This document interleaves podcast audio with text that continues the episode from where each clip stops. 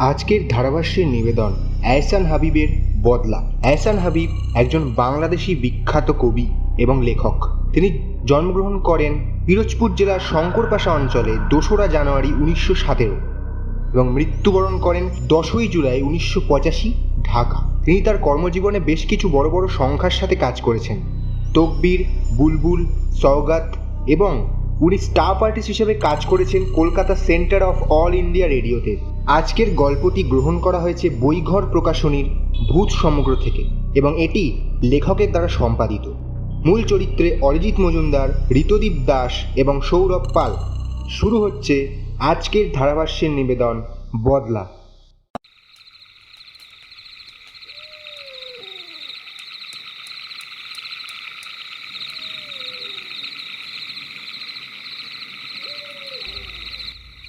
হচ্ছে দুই কিসিমের খারাপ আর ভালো। আমি খারাপ ভূত হতে চাই। খারাপ ভূত হওয়াই কঠিন। সাধুজি আমার একটা ব্যবস্থা করে দিন। যেমন করে হোক আমায় খারাপ ভূত হতেই হবে। হুম কঠিন কাজ। প্রেত সাধনা করছি প্রায় ষাট বছর এ তোমার মতো কেউ এরম আসে নাই। ভূত হইতে চায়। সাধু বাবা একটা ব্যবস্থা করুন। খারাপ ভূত হইতে হইলে খারাপ মানুষ হইতে হয়। তুমি কেমন মানুষ ছিলা? মানুষ তো ভালোই ছিলাম। সংসার ছিল না স্কুলে অঙ্ক করাতাম কারও সাথে পাশে ছিলাম না কখনো। হঠাৎ একদিন চেয়ারম্যান সাহেব এলেন এসেই একটা মিথ্যা খুনের মামলায় আমাকে ফাঁসিয়ে দিলেন। ফাঁসিই হতো যাবজ্জীবন হলো।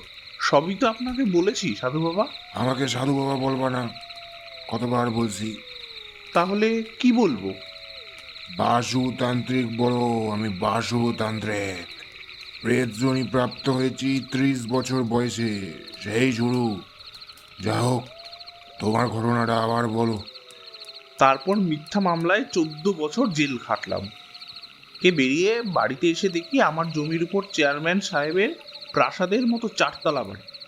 তখনই ঠিক করলাম যে প্রতিশোধ নেব। মানুষ হয়ে তো পারব না। আমার কোনো ক্ষমতাও নেই। ভূত হয়েই প্রতিশোধ নেব। হুম তোমার বুদ্ধি খারাপ না। কিন্তু ওই যে কঠিন কাজ খারাপ ভূত হওয়া সত্যই কঠিন।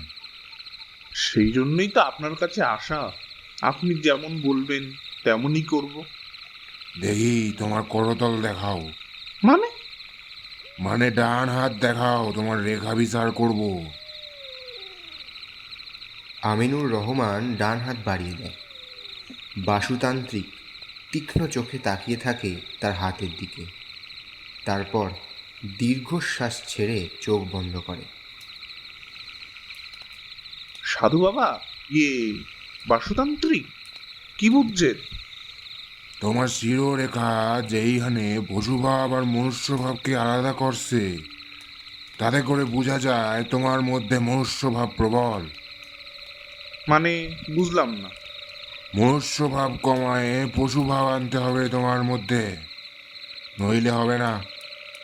খারাপ কাজ করতে হবে তারপর আত্মঘাতী হইবা। কি পারবা না? অবশ্যই পারব। পারার জন্যই তো আপনার কাছে আসা। তাইলে যাও। পরশু রাত মাঘী পূর্ণিমার রাত। ঠিক বারোটায় চইলা আইসো খালি পেটে আইবা। পেটে যেন ক্ষুধা থাকে। তীব্র ক্ষুধা। আচ্ছা।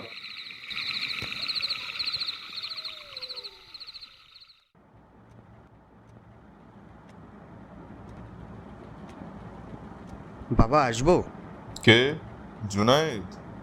কি খবর? আয় আয়।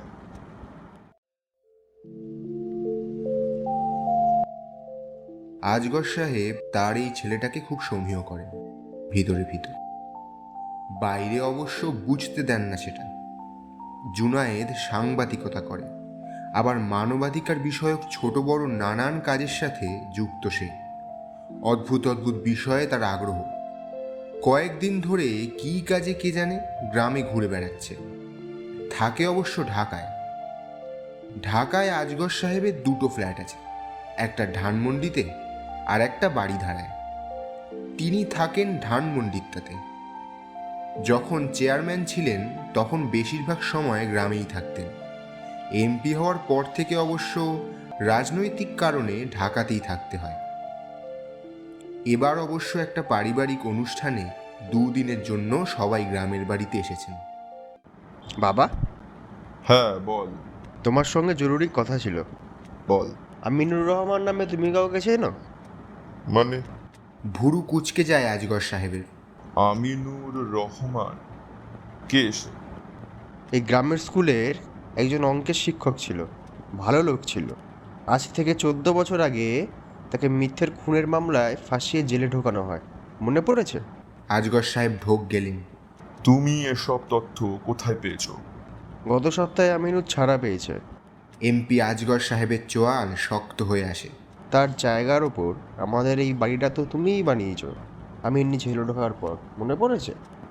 জোনায়েদ তুমি কিন্তু সীমা অতিক্রম করছ যা বোঝো না। বাবা আমার খুব ইচ্ছা করছে তোমার মুখে থুতু ফেলতে। তুমি কি খুব মাইন্ড করবে?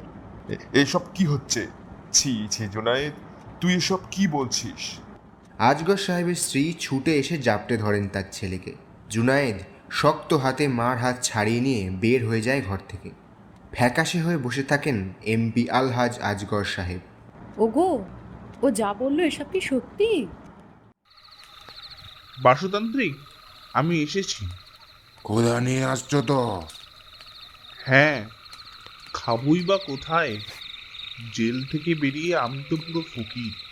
কোথাও কেউ নেই কোথাও কিচ্ছু নেই। হুম এই নাও। এটা কি? একটা ভোজালি। রামদাও বলতে পারো। এটা দিয়ে কি হবে? এইটা নিয়ে ওই জঙ্গলে ঢুক্কা যাও। একশো হাতের মধ্যে যদি কোনো পশু পাও খুন করবা। কি পারবা না? কি বলছেন? পশু খুন করব? হ্যাঁ পশু ভাব আনতে হইবে নিজের মধ্যে। না না আমি পারব না। তাহলে এক্ষুনি বিদায় হও। আচ্ছা দিন পারব। আমাকে পারতেই হবে।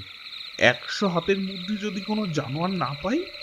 পাইবা অবশ্যই পাইবা। প্রেতজনী প্রাপ্ত প্রেত সাধক আমি বাসুদেব তান্ত্রিক।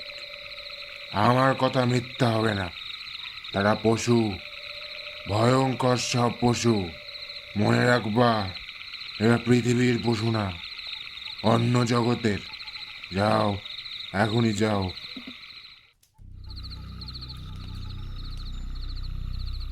আকাশে পূর্ণ চাঁদ। নির্জন জঙ্গলের ওপর ঝকঝক করছে তার আলো। হঠাৎ হঠাৎ দমকা হাওয়ায় দুলে উঠছে গাছগুলো। প্রচণ্ড খিদে, জেদ আর অস্পষ্ট আতঙ্ক নিয়ে আমিনুর রহমান জঙ্গলে ঢুকল। দু হাতে শক্ত করে ধরে রেখেছে ভোজালি। একশো গজের মধ্যে যেই আসবে তাকে এই ভোজালি দিয়ে হত্যা করতে হবে। কে আসবে? কেমন পশু তারা? ধক ধক করে ওঠে আমিনুরের বুকটা। সাধু সব সত্যি বলছে তো? ঠিক তখনই দেখা গেল হেঁটে আসছে একটা বাঘ। এই জঙ্গলে বাঘ? কোথা থেকে বাঘ আসবে এই জঙ্গলে? আমিনুর রহমানের সামনে বাঘটা শান্ত ভঙ্গিতে দাঁড়িয়ে পড়ল। তারপর একটা পোষা বেড়ালের মতো শুয়ে গা রগলারও কিছুক্ষণ। জঙ্গলের অন্ধকার ঘাসে। গাছের ফাঁক দিয়ে যতটা চাঁদের আলো ঢোকে তাতে আমিনুর লক্ষ্য করল, বাঘটা আসলে ঠিক বাঘ না, জেব্রার মতো একটা প্রাণী, যেটা আস্তে আস্তে ঘোড়া হয়ে যাচ্ছে। হঠাৎ কি হলো আমিনুর দু হাত তুলে ভোজালিটা চালালো তার গলা বরাবর। ফিনকি দিয়ে রক্তই হবে ব্যাপারটা, ভিজিয়ে দিল আমিনুরকে। এক সময় আমিনুরকে রক্তাক্ত ভোজালি হাতে টলতে টলতে বের হয়ে আসতে দেখা গেল। সাবাস! তোমার মধ্যে পশুভাব আসতেছে। তুমি পারছ? এইবার আমারে কোপ দাও। এই যে আমার গলা বরাবর। আমিনুর জানতে চায়। কি বলছেন? ঠিকই বলছি জলদি করো। সময় কিন্তু নাই। চাঁদের আলো যতক্ষণ আছে থাকতে থাকতে যা করার করতে হবে। তারপর আমার কি হবে? তুমি যা হইতে চাইছো তাই প্রতিশোধ নিবা না। ওই যে আজগর তোমার পিতৃভূমি ছাড়া করছে মারবা না তারে? মারবো অবশ্যই মারবো। কি কিন্তু আমি আপনাকে মারতে পারব না। অবশ্যই পারবা পারতেই হইব। জলদি করো সময় নাই কিন্তু। আমিনুর আর দেরি করে না চোখ বন্ধ করে ভোজালিটা শূন্যে ওঠায়। দ্বিতীয়বারের মতো। ছিটকে পড়ে বাসুদেবের ছিন্ন মাথাটা। খলখল করে হেসে ওঠে সে।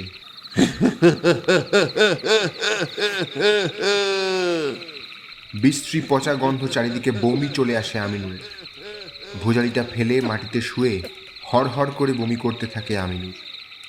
প্রায় দুদিন না খাওয়া কিছুই নেই পেটে। তারপরও হড় হড় করে বমি হচ্ছে। বিশ্রী নোংরা গন্ধে গন্ধময় চারিদিক।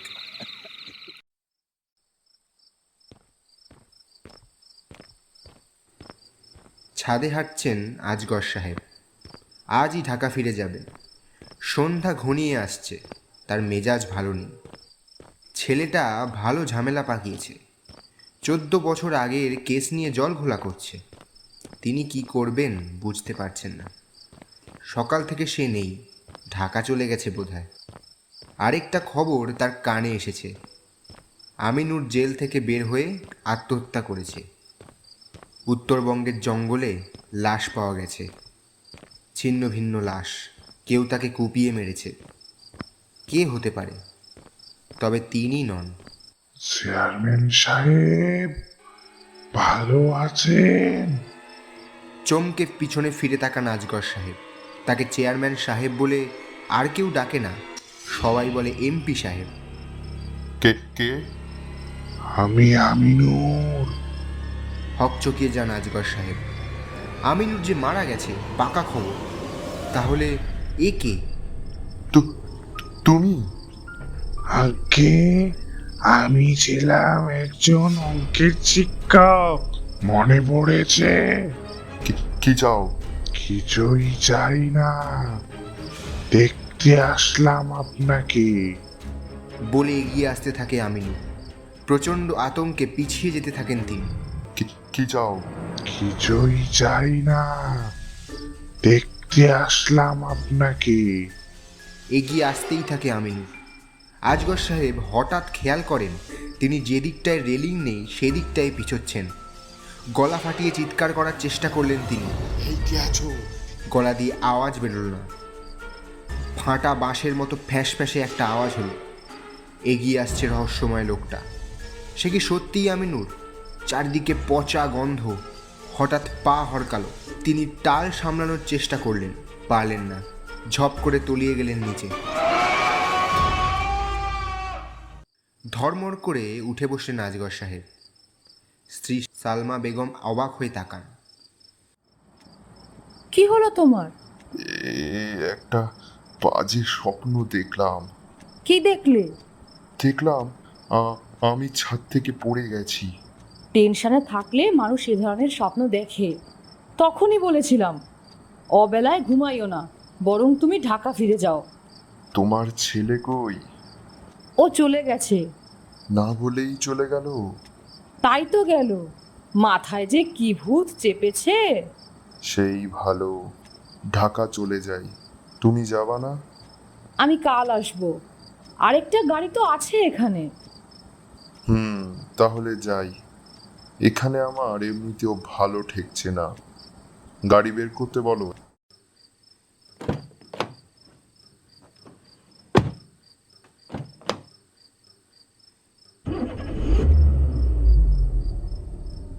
সাড়ে সাতটার দিকে আজগর সাহেব গাড়ি নিয়ে বের হলেন একাই।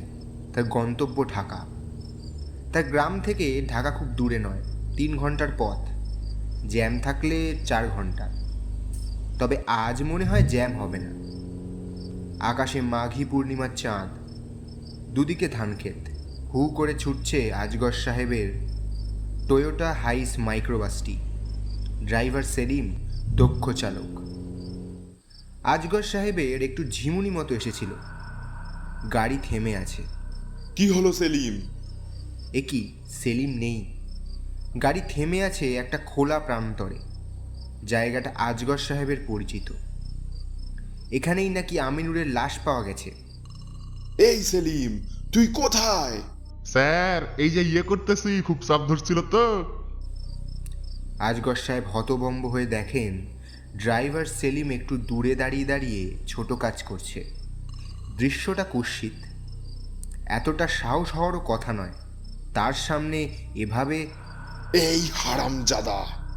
আজগর সাহেবকে পাত্তা না দিয়ে কেমন এক ভঙ্গিতে হেসে ওঠে ড্রাইভার সেলিম। আজগর সাহেব তার ব্যক্তিগত পিস্তলটা নিয়ে গাড়ি থেকে নেমে আসেন। এ সময় তিনি খেয়াল করলেন সামনের জঙ্গলটা থেকে হামাগুড়ি দিয়ে বেরিয়ে আসছে অনেকগুলো মানুষ। এরা কারা? স্যার গাড়িতে ওঠেন জলদি। আজগর সাহেব তাকিয়ে দেখেন গাড়িতে বসে আছে সেলিম। গাড়ি স্টার্ট দিয়েছে সে। সামনে প্রসারিত হেডলাইটের আলো তিনি ছুটে গিয়ে গাড়িতে উঠতে গেলেন। সেলিম টান দিয়ে গাড়িটা সরিয়ে নিল। যেন তার সাথে রসিকতা করছে সে। এই হারামজাদা কি করছিস? সেলিম কুৎসিত ভঙ্গিতে হাসে।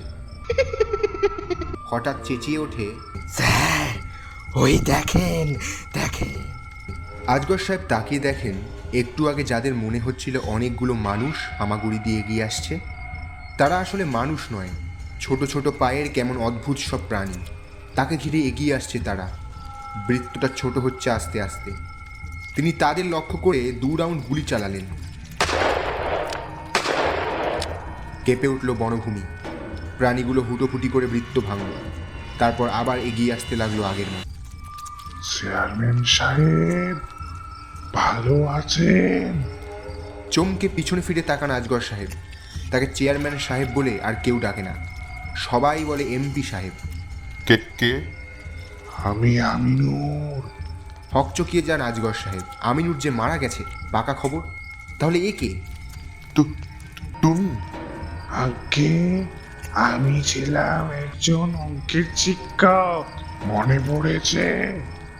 বলে এগিয়ে আসতে থাকে আমিনু প্রচণ্ড আতঙ্কে পিছিয়ে যেতে থাকেন তিনি। তিনি হঠাৎ বুঝতে পারেন সন্ধে দেখা স্বপ্নটা এখন ঘটছে। স্বপ্নে ঘটেছিল তার বাড়ির ছাদে আর এখন ঘটছে এই খোলা প্রান্তরে। কি- কি চাও? কিছুই চাই না। দেখতে আসলাম আপনাকে। এগিয়ে আসতেই থাকে আমিনুর আজগর সাহেব হঠাৎ খেয়াল করেন গোল বৃত্ত করে এগিয়ে আসা প্রাণীগুলো থেমে গেছে আর এগোচ্ছে না। গলা ফাটিয়ে চিৎকার করার চেষ্টা করলেন তিনি। এই কে আছো? গলা দিয়ে আওয়াজ বেরোলো না। ফাটা বাঁশের মতো ফ্যাঁস ফ্যাঁসে একটা আওয়াজ হলো। এগিয়ে আসছে লোকটা। লোকটা আসলে কে? ড্রাইভার সেলিম নাকি আমিনু? এতক্ষণ শুনছিলেন ধারাভাষ্যের নিবেদন অ্যাশান হাবিবের বদলা।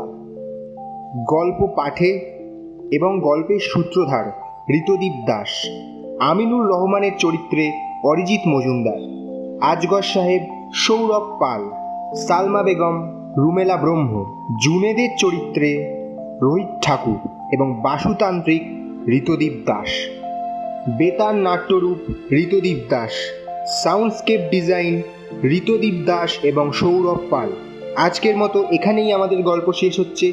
এরকম গল্প শুনতে সাবস্ক্রাইব করুন, লাইক করুন এবং শেয়ার করুন এবং আবার ফিরে আসুন নোটিফিকেশন পেলেই। ধন্যবাদ।